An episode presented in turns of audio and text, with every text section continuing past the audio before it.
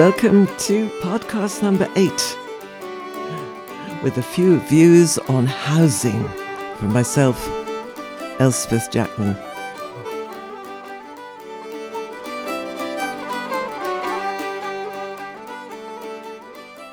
Houses, yes, ordinary places to live in, or perhaps not so ordinary. If you take a walk right now from your house, has anything changed? Yes, of course it has. Developers know they're onto a good thing, a winner. We don't see the overall picture as we don't take regular flights in the helicopters zooming overhead.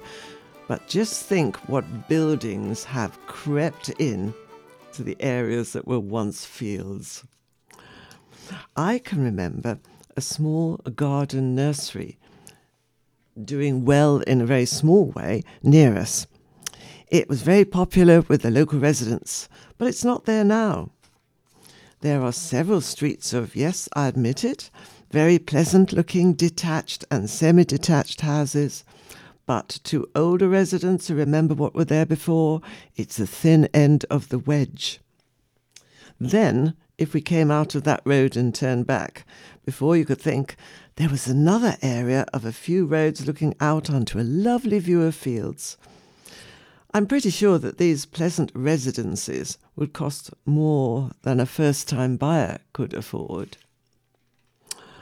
As we are trying as a community to build up pleasant areas to live in and produce a definitely posh area in St Albans, hmm, are we doing that?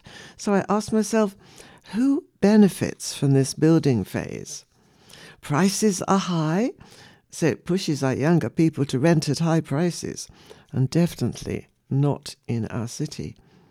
So we have young people, those who can't find anywhere to live unless they pay the high rents that are demanded nowadays. Down my road, it's happening all the time. Oh, yes, it's common to come across someone with authority to pay for a really good high price to the owner of a certain property. And before you could take in what was happened, the house had been pulled down and two houses put in its place. Yes, and have you noticed that large gardens are a joy of the past? when most builders are managing to use that garden space for the actual buildings. But in the last couple of years, our community changes again, with three, four, and five bed houses costing sometimes over a million uh, being built. And looking at the property ads, I find this. Housing in St Albans is in high demand. And when there is a shortage of social housing and affordable private rented accommodation. To solve your housing difficulties, please consider all options available to you, including staying in your current home, renting privately, or moving to a more affordable location. Oh, we need you in St Albans. So our local council is aware of the needs here, even trying to help the rough sleepers who would nearly always look for help down our main city centre thoroughfare, lying there propped up on the floor asking for money. Rough sleepers were offered emergency accommodation in St Albans district during the cold winter months, with a bed available for all those who wanted one a 1.48 million grant has been obtained to improve the energy efficiency of social rented houses in St Albans district. But you can't expect the council to win over the rich entrepreneurs who make money out of their building efforts. However, St Albans City and District Council are here to support you if you're struggling with your housing they can provide a range of advice depending on your situation. Apparently, the majority of sales in St Albans during the last year were terraced properties, selling for an average price of 584,447. That's 584,447. Semi detached properties sold for an average of 671.242 with flats fetching 335,031. Mm. There's another angle to this. We're hearing of hotels giving room to overseas students who may have reached this country legally or illegally. How far do we go with this? Do I know? Do you know? So, how many refugees are there in St Albans? There are currently over a million refugees from Ukraine, and this number is likely to multiply. If the UK takes in, say, 200,000 refugees, then St Albans should be taking in hundreds. As many may come in to Luton Airport, we are in a key position.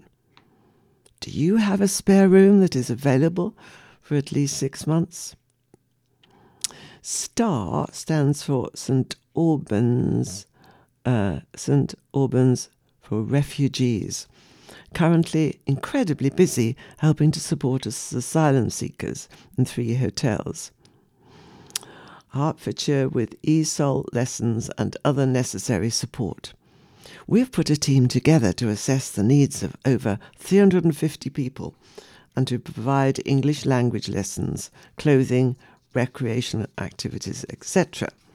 And St Albans for refugees may be contacted by telephone on star hyphen network.org.uk Student Action for Refugees. I'll repeat that. Star hyphen network stop org stop UK Student Action for Refugees. And there's refugees churches together in St Albans. Yeah. Um, but so where can I find support for refugees? What is Herts welcome refugees. Well, all these names. Herts Welcome welcomes refugees and support refugees in Hertfordshire. And Refugees at Home is a UK charity, charity which connects those with a spare room in their home to refugees and asylum seekers in need of somewhere to stay. So far, it has been responsible for placing 2,597 guests with a total of a uh, 199,513 placement nights. There are several organisations set up to help refugees here in St Albans. There's Churches Together in St Albans, STAR for Students Action for Refugees, national network for students, and building a more understanding and just society where uh, refugees are welcomed and can thrive in the UK.